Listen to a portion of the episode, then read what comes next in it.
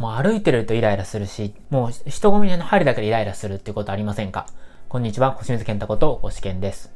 今日はすごい短期でいつもイライラしちゃう人がどうすればいいのかってことについてお話をしていこうというふうに思います。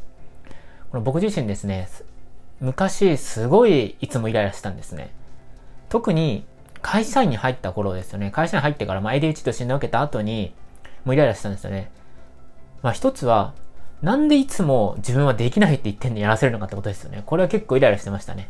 ていうかみんななんかおかしくねえかと。なんで苦手なことばっかさせて得意なことやらせるんだみたいな。いや、慣習あるのかもしれませんよ、会社でそういう。でも、それって合うのかなってことですよね。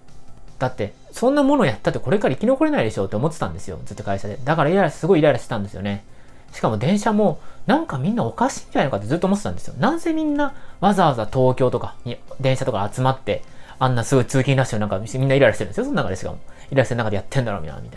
これなんか絶対おかしくないかなと思って、なんかこれおかしいわと思ってずっとイライラしてたんですよね。で、なんとかその会社を変えたかったんですけれども、会社の中はですね、いろいろ言って、でも、信じることなんかなかなか、まあもちろん聞いてくれる人いますよ。でもなかなかですね、正直今まで何十年もやってた会社で急に何かを変えろっていうのは、相当大変なことなんで、なかなか言っても変わらないんですね。だから、まあ、新人が言ってぐらいでなかなか変わらないんですよ。で、そういう時によりイライラするんですね。で、今振り返ると、これ何にイライラしたのかなと思うと、結局、コントロールできない状況をなんとかコントロールしたってことなんですよね。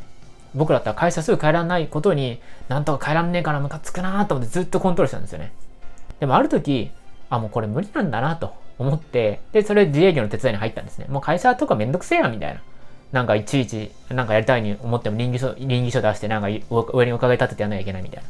これ絶対効率悪いだろうと思ってたんですけれども、これも変えられないわけです。だからすっごいイライラしてたんですよね。でもそれをもう手放したんですよね、途中でもういいやと思って。もう変わんでも変わんでんだからと思って。で、自分がもう変わんない人もしょうがないから、そのコントロールできない状況じゃなくて、自分がコントロールできる状況。例えば自営業だったらまだコントロールできるわけです。あ自営業の手伝いだったらね。あの、親と二人きりなんで、まあそれでもいろいろあったんですけれども、だから自分ができることに集中したってことなんですよね。僕は振り返ると、ずっと自分ができない、コントロールできない状況に何とかしようかなと思って、なんとかあんねえなと思ってイライラしたんですよね。まあ、これ極端なんですけど、もう天気変えられないじゃないですか。例えばなんで今日雨なんだよ、イライラすんな、みたいなことってしょうがないじゃないですか。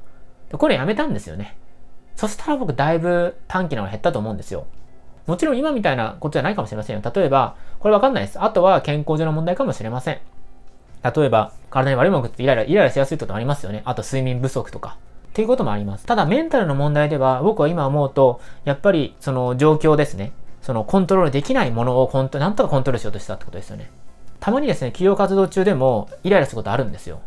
なんだよ、みたいなことあるんですけど、そういう時大抵自分がコントロールできないもの、例えば、なんで結果が出ないんだとかね、思う時あるわけです。なんでもっと自分が評価されないのって僕だと思う時あるんですよ。でもそれってコントロールできないんですよ、他人の評価なんで。でもそっちではなくて自分ができること、自分の作業とか、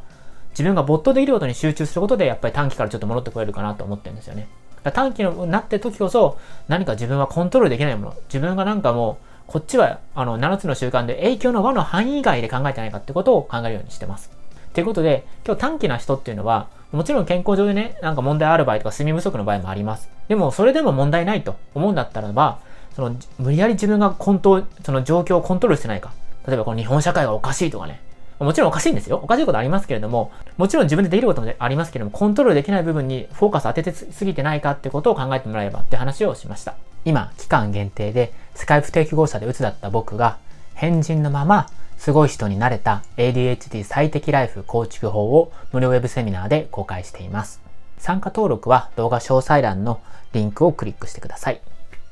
また、この動画に意味とか質問をコメントでいただけますと、それを元に動画を作っていきますので、ぜひいいねと質問をコメントでお願いします。また、動画の更新を見逃したくない方は、チャンネル登録をお願いします。